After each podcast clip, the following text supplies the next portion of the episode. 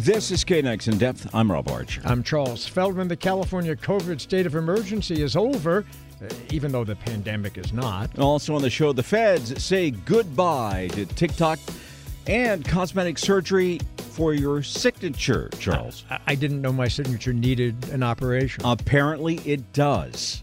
I wonder if it's expensive. And is it covered? Oh, that's the big question. Yeah.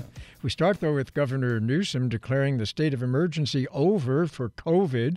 But with us is Dr. Andrew Noymer at UC Irvine. Doctor, thanks for being with us. So the state of emergency is over, but the pandemic certainly is not. So there seems to be some conflict there. Thanks for having me back on KNX. Uh, yeah, the you summarized it really well. The official legal state of emergency is over at, at the state level at the federal level, it goes until May 11th. Uh, the pandemic is certainly not over. Uh, COVID is is not over, so uh, people should still have uh, a test kit in their medicine cabinet and so on. So, what's going to change for you and me on the street?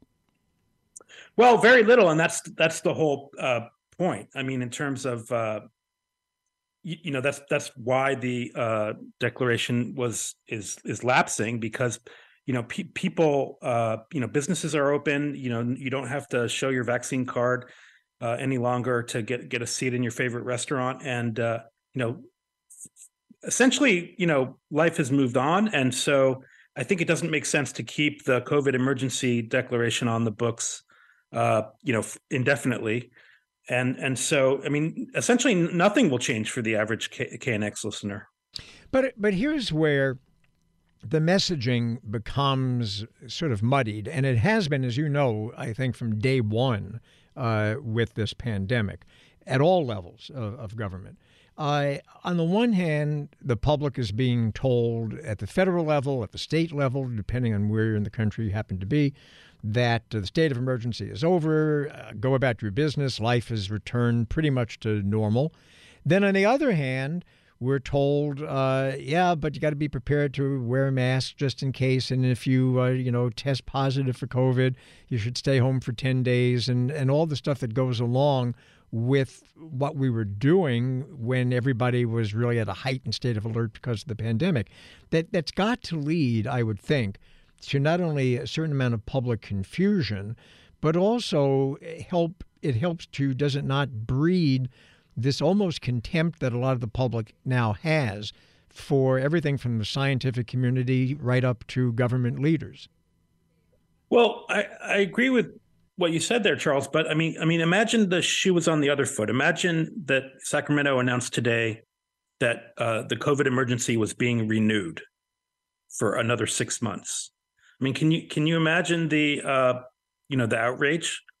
Uh, so you know, it, it's not an ideal situation to have, you know, a brand new disease, you know, being part of the everyday landscape. I mean, COVID is going to be with us, you know, as as long as everyone hearing my voice right now is is going to be alive, there will be COVID. It will be like in, influenza, and and COVID is a more deadly disease than influenza, and so it, it will have major impacts on you know on how long people live, you know, above age sixty five and so on. But I, I mean, it's, it's, clear that uh, you know masking uh, as a mandatory uh, intervention and and other you know really stern interventions are are not uh, working in terms of people aren't doing them, and so yeah, I, I think it's the right call to to let the emergency lapse. I think you know we cannot live in a perpetual emergency if if if the if the bird flu becomes an issue, you know, God forbid, but we may have to declare a public health emergency for that. And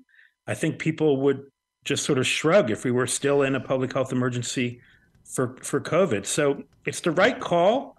You make a great point that communication has been, you know, all over the place, and the, but uh, you know, and, and it's it's I, I, think we need to learn the lessons from that for for for the future. But uh, I, I, I, I wanted to ask you very quickly uh, sure. when the states of emergency all go away, you know, the federal uh, is coming down soon. Uh, what's going to change as far as getting uh, vaccinated and getting the boosters? Uh, insurance, uh, understand, is going to cover some of that, but what about people who are not insured? Are they going to have to pony up dough to get a shot to protect themselves? Well, that's a, that's a great question, Rob. Um, the at the federal level, the the emergency use authorization the the the the law that makes the vaccine some of the vaccines available some of the vaccines are now regularly licensed but some of the boosters are covered under EUA and the test kits. That's a different section of the US code. So so those vaccines will still be available and for most people who are covered they will still be uh, you know covered by your HMO or your health insurance. The the free covid test kits people are entitled to uh, 8 kits per uh, month if they have health insurance. That's a federal mandate. That does lapse at the uh, in in mid May. Yeah, I, I have a, a, a, sort of variation of, of that question that I've been thinking about for the past couple of days. As these emergency declarations end, uh, the state today in California in May, uh, the federal one, all of these tests, for example, uh, that you take, uh, even things like like Paxlovid, I believe, they all say in the box in tiny letters that they are being authorized under the emergency declaration because in some cases these things haven't actually gone through the full, if it's a med, uh, FDA process. What happens come May when the federal declaration ends? There's no longer a state of emergency. Even things like COVID tests, do they have to be all resubmitted again? No, Charles, that's a that's a great question. Uh, the the section of the U.S. code that deals with uh, public health emergency declarations and the section of the US Code that deals with the emergency use authorization are two separate sections. So legally, those tests are still valid, even if they're only approved under EUA, and the vac- the boosters that are EUA uh, are still valid after May 11th. It's it's uh, it's confusing, um, I, and it's a question that is frequently asked, and it's a good question. But those tests in your medicine cabinet are still valid. Those boosters are still uh, authorized. All right, thank you so much. Um, that is Dr. Andrew Noymer at uh, UC Irvine talking about the end of COVID states of emergency. This is KNX In Depth with Rob Archer. I'm Charles Feldman. Coming up, a bigger grid for California. I didn't know we needed a bigger anything. We apparently do. Okay. Well, you know, uh, we've been talking about this for the past day or two about uh, the Supreme Court arguing uh, the case about student loan forgiveness. It's something that the Biden administration wants to do to forgive at least $10,000 in student debt for everyone who took out a federal loan. Well, today was the day that the justices were able to hear the arguments. With us is CBS News legal analyst Thane Rosenbaum. Thanks for being with us. Um, how did it go over? What was your perception of uh, how the uh, justices uh, listened and evaluated the arguments? Well, the the conservative justices seem very skeptical about President Biden's uh, authority to uh, forgive what is essentially three quarters of a trillion dollars in uh, in student loan debt. um, I think they were thrown, and that's one of the reasons they took the case by the scale, the scope of the numbers. We're talking about 40 million people, three quarters of, of a trillion in debt. you know, the question comes to uh, separation of powers, right? Um, uh, the Constitution says that uh, Congress has power of the purse. Uh, Congress deals with uh, spending and taxation and allocations. You know what that means? Congress handles the money, right?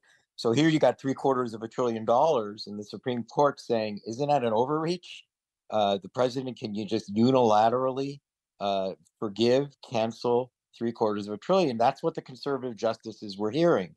They were saying that this is, you know, there's something called the major questions doctrine, which says that there's some government policy or position that has major economic or political consequences, it's it's it resides with legislators that are elected by the people individually from where they're where they live and not with the executive branch. And so we're starting to see this fight between the executive branch and the legislative branch a number of times. Remember, this is all the Muslim travel ban was the same issue, right? The building of the wall in Mexico, same issue. Can the president have these powers without congressional authorization? Uh, who, in your opinion, has the high ground constitutionally here? It's a really good question. It's a tough one, right? Because the president, um, Biden, is saying there's a statute that was passed by Congress, right? Uh, right after 9 11, called the HEROES Act. And the HEROES Act said if you're going to go fight for the war on terror for us, and you have student debt, we can suspend it or cancel it. We are not going to let you default while you're fighting the war on terror. And so, in situations of military emergency or national emergency, we the Ed, Department of Education has that authority. So President Biden is saying, okay, this is a national emergency. It's called a pandemic. Why is this any different?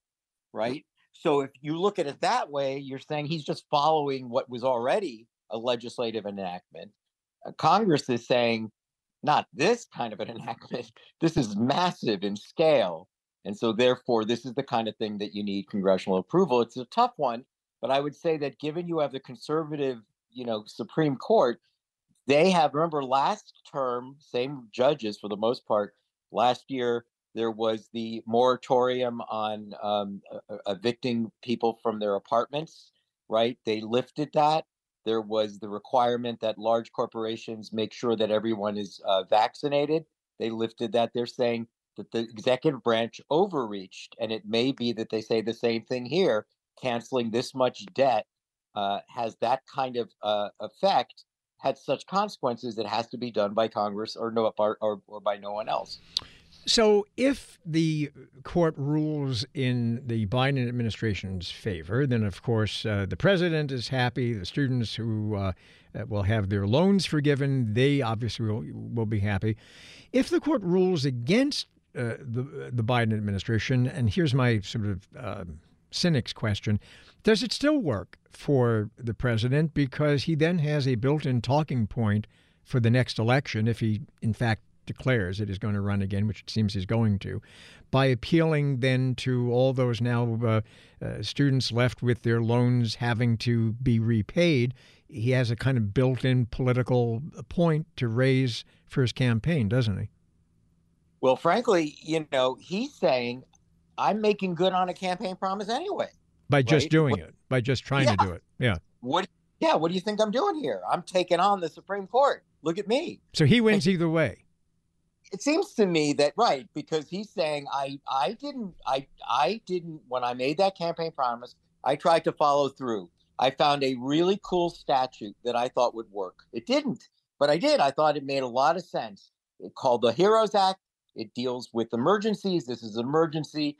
Maybe I'll try something else. Maybe I'll try to another window to jump in. But I thought this thing would work, and it didn't. And unfortunately, you know, uh, they they tossed out the case and but in uh, ultimately uh, you know if the court ha- look if the court tosses the case uh, you know then the then remember if they toss the case then the debt is forgiven right it's a little confusing right, right. it's only right the that then gets con- that's what the liberal justices want to do they right. want to say toss the case and let the president do what he wanted to do the case got to the supreme court because uh, a federal court put an injunction on it and said, you know, we people had already applied to get their money, right, to be forgiven of their loans. So it, it was already in play.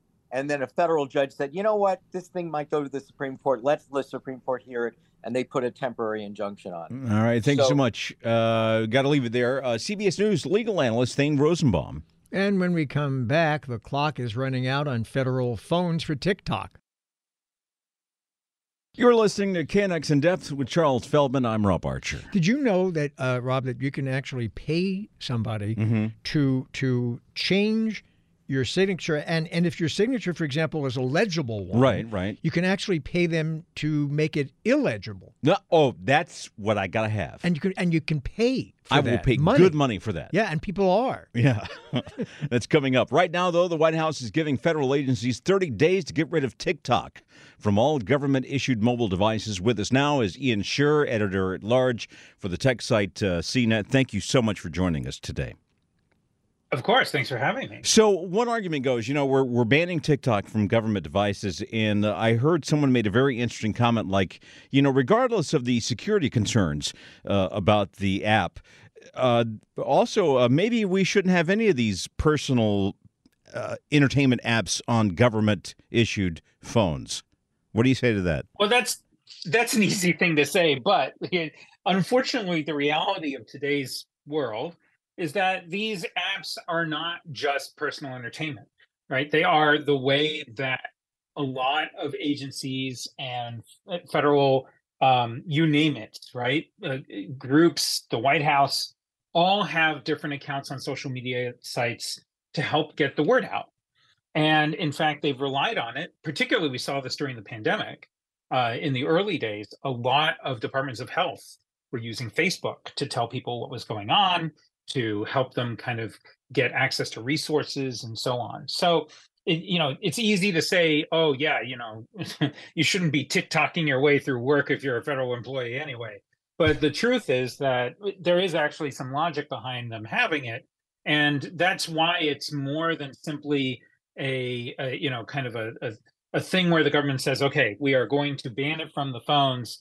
And it's, you know, it's not just a ceremonial decision. This is actually meaningful and means the government's essentially cutting itself off from that place where most of the teenagers in this country are. Right. But and that kind of leads to what I think is the central question, and, and everything else is kind of window dressing, I think.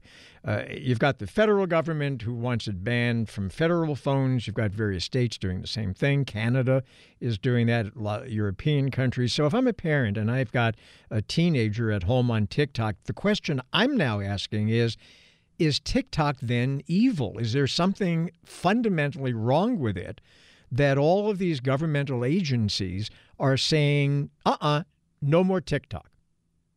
I, I, would not blame you for coming to that conclusion.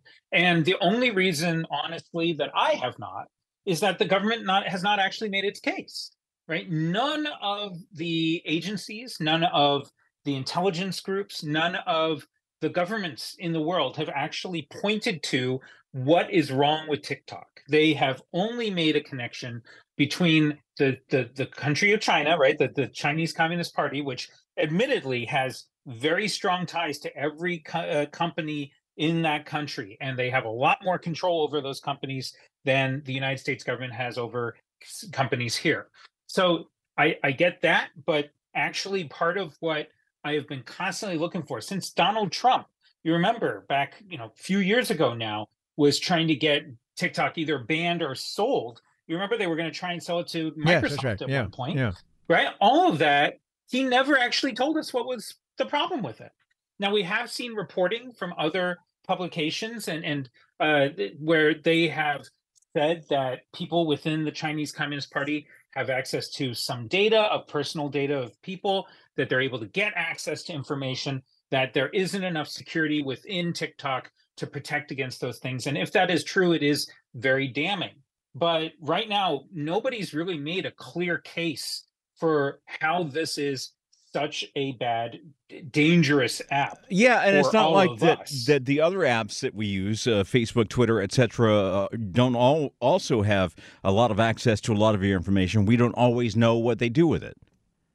Yes and and part of what i always bring up to people is i, I you know there was this one moment that really crystallized for me how dangerous this all is which is that the you know there are running apps out there where you can kind of have a map of where you've been running and stuff and share it with your friends and everything.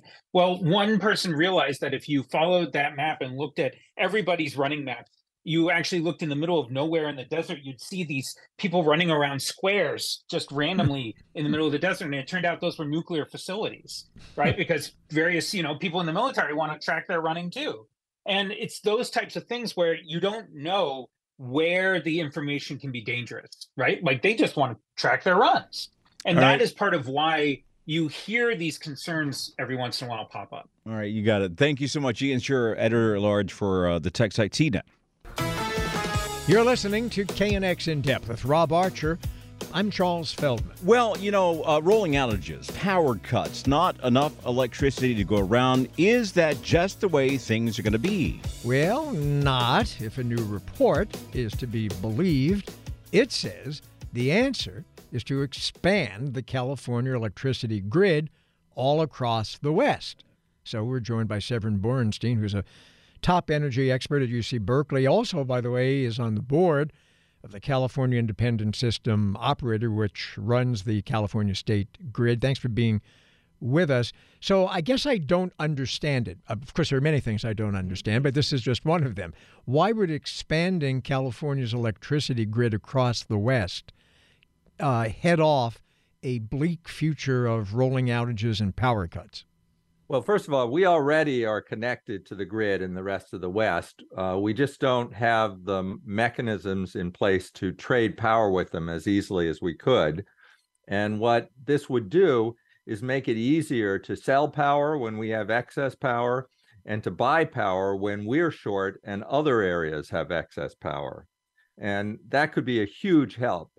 You know, we're going through a real change in our electricity system right now we're trying to maintain affordability while decarbonizing the grid and maintaining a reliable system. And at the same time, not having to cut back our usage just because there isn't the sun's not shining. So we want convenience. And accomplishing all those and keeping the system affordable is a real challenge. Uh, there are things we can do, of course, that everybody knows about. Uh, using more wind and solar cuts down on carbon, but it's not always there. So we need batteries. Uh, but batteries are pretty expensive still. And one of the things, if we're using wind and solar, that really helps is when we have extra solar, which we do these days in the middle of the day, particularly uh, in the spring and fall, is to sell that to our neighbors and get some money for it. And at the same time, when the sun's setting in California or before the sun rises in the morning, or just if the wind stops blowing, having access to uh, resources outside the state helps to balance that. Right. The fear, though, is that expanding the power grid is all well and good because, hey, more people are going to be charging electric vehicles into the grid to, to recharge. So we're going to need more power generation for that. But the, the concern is that expanding the grid sounds like just another excuse to make our power bills go up. Well, I, I, it's definitely not an excuse to make the power bills go up. In fact, the idea is to make the power bills go down, or at least not go up nearly as much while we decarbonize the grid. Uh, so I, I think this is actually a way to make it more affordable.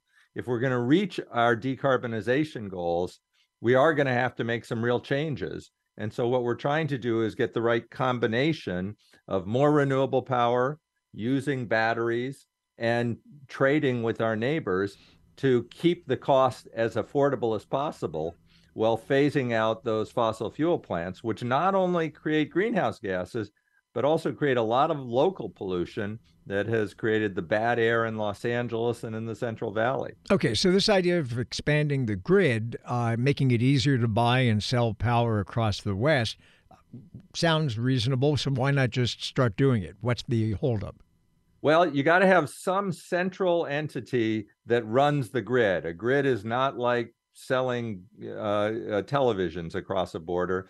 The whole grid has to always be in balance. And so we have an entity in California, the California Independent System Operator, and I'm on the board of governors of that. But it just controls the California area, not even all of the California. Los Angeles Department of Water and Power runs its own grid. But if you're really going to have an efficient amount of trading across those boundaries so that you can instantaneously start buying more from one area when another area, when the cloud goes over the sun or the wind stops blowing. You need to have a grid operator who can make those changes in seconds. We don't have that across the entire West. And so the discussion that's going on right now is how do we get to a point where we have more coordination across the entire West so that we can do these sorts of trades. And one of the possibilities, since California has the biggest eh, grid operator, the California Independent System Operator, is to expand that to the rest of the Western US. And how do the uh, other states in the West feel about that? Well, right now they are not going to buy in because the California Independent System Operator is overseen by the state California state legislature. They approve all the members of the governing board. And if you can imagine that if you're in Nevada or Arizona or Wyoming, uh, you're not going to have a grid operator who's run by another state. So it would require a real change in governance so that this is not a California grid operator, but a West wide grid operator where everyone is represented in the governance of the organization. All right. Thanks so much. Uh, Severin Borenstein uh, from UC Berkeley. You're listening to KNX in Depth. I'm Rob Archer, along with Charles Feldman. Signing your name, an expression of who you are. But some people do not like their signatures. They want mm-hmm. to change them, but that's mm-hmm. easier said than done. Well, now there's a service to perform surgery on your John Hancock. I beg your pardon? I think it's a different wait, kind wait, of surgery. surgery. Yeah, on my what? Um, mm, on my that's a future segment on the show. Oh, okay. Uh, on uh, the line with us now, Priscilla Molina runs the LA-based business uh, Planet of Names. Thank you so much for joining us. Thank you for having me. So this is really just kind of a you're going to help people with their handwriting, right? Is that what this is really about? essentially, as well as promoting a personal branding for uh, the person that is requesting. Like you, you said, personal yeah. branding. Mm-hmm. Right. Uh, what was that? Sorry about that. So, so how? So, so somebody comes to you. Let's say I come to you, and I say I don't like my my signature, and actually I don't like my signature, but I don't. Okay. Uh, so, so what do you do, and how much is it going to cost me, and do I have to sign anything? Uh, so what I would do is, um, depending on the package that uh, you purchase, if this was like a one-on-one, um, it would be fifty-five dollars. I try to make it a bit accessible for everyone, um, just because I was a student myself that uh, would have appreciated this. Um, and so we would just discuss what you would like your signature to look like, if there's a style preference, and if there is anything that you need me to know, for instance, mm, you prefer something that's a bit more compact, you don't like too many flourishes, and then from there, I would send over drafts and um, concept ideas for a signature that you may uh, want to use, and we continue to modify it until it is the signature that you want to use. Now, uh, is it something that eventually I would be able to do with my own handwriting and, and kind of express the same kind of uh, branding signature? Uh, I would say so, definitely. I would say so. I don't think uh, penmanship is that difficult to replicate, especially when um, there's stencils as well as a tutorial right. for you to uh, be able to go over it and see how it was uh, how how it was made. You know, because I'm thinking uh, going back uh, there is something to be said for this because there is uh, there, some artists have used their signature as brands. We think of some of the fashion uh, designers; their signatures became like the brand logo. But in music, uh, going way back to Phil Collins, Phil Collins had this kind of curve, cursive signature, and that wound up on all of his albums at one point and in posters for him. So you recognize that that quote signature unquote as Phil Collins. I just find it interesting that your definition of way back. yeah, Phil way back Collins. to Phil Collins. okay. Yeah, yeah, because we're old. Yeah, no, definitely. I mean, a lot of people also send me images of notable signatures like John Hancock that um, they want to replicate for themselves in their own name, on um, Marilyn Monroe. And then there's even some really uh, quirky celebrity autographs, um, like especially that you see very commonly in uh, sport figures. Uh, sometimes there will be like a number thrown into it or even an image, like a little cartoon. Have you had a customer yet who you've said, you know, you're help, you're totally helpless. There's, there's, there's, there's no help. You're, you're, you're Go away. Yeah, there's no, there's no way you're going to change your signature. Just, just, just sign your initials and go away. um, I haven't received anyone that purchased a commission, but I do see that all the time on comments, like on my videos, on social media, other people saying that um, no one should be using this. Um, then, you know, the whole topic of forgery comes into play as well. And so there well, have well, been definitely well, wait a minute, but, that, but Priscilla, that is actually a, a, a good question to raise. I mean, you know, mm-hmm. uh, not only forgery, but at a more sort of mundane level, I suppose. You know, uh, I know like when I vote and I mail in my ballot, it says that it's going to be matched with my signature on file. Uh, so mm-hmm. if somebody changes their signature, do they have to go back on official records now and, and change their their previous signatures so it matches? That sounds like it's a monumental task. Um, there, depending on what state as well as what country that you reside in, um, there may have to be some changes made.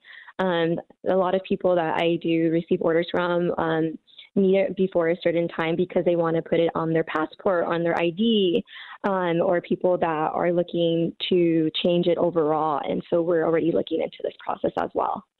So I assume you've done this for yourself. So is there a place that we can see your signature to see uh, what kind of work you do? Yeah, definitely. Um, my most uh, the social media platform that I use frequently um, to show uh, live videos is TikTok, but I also do have an Instagram that shows like final work um, of designs that other clients are very comfortable with me having out there, which is um, both the same handle, Planet of Names. Were you surprised when you started this business that people actually wanted it?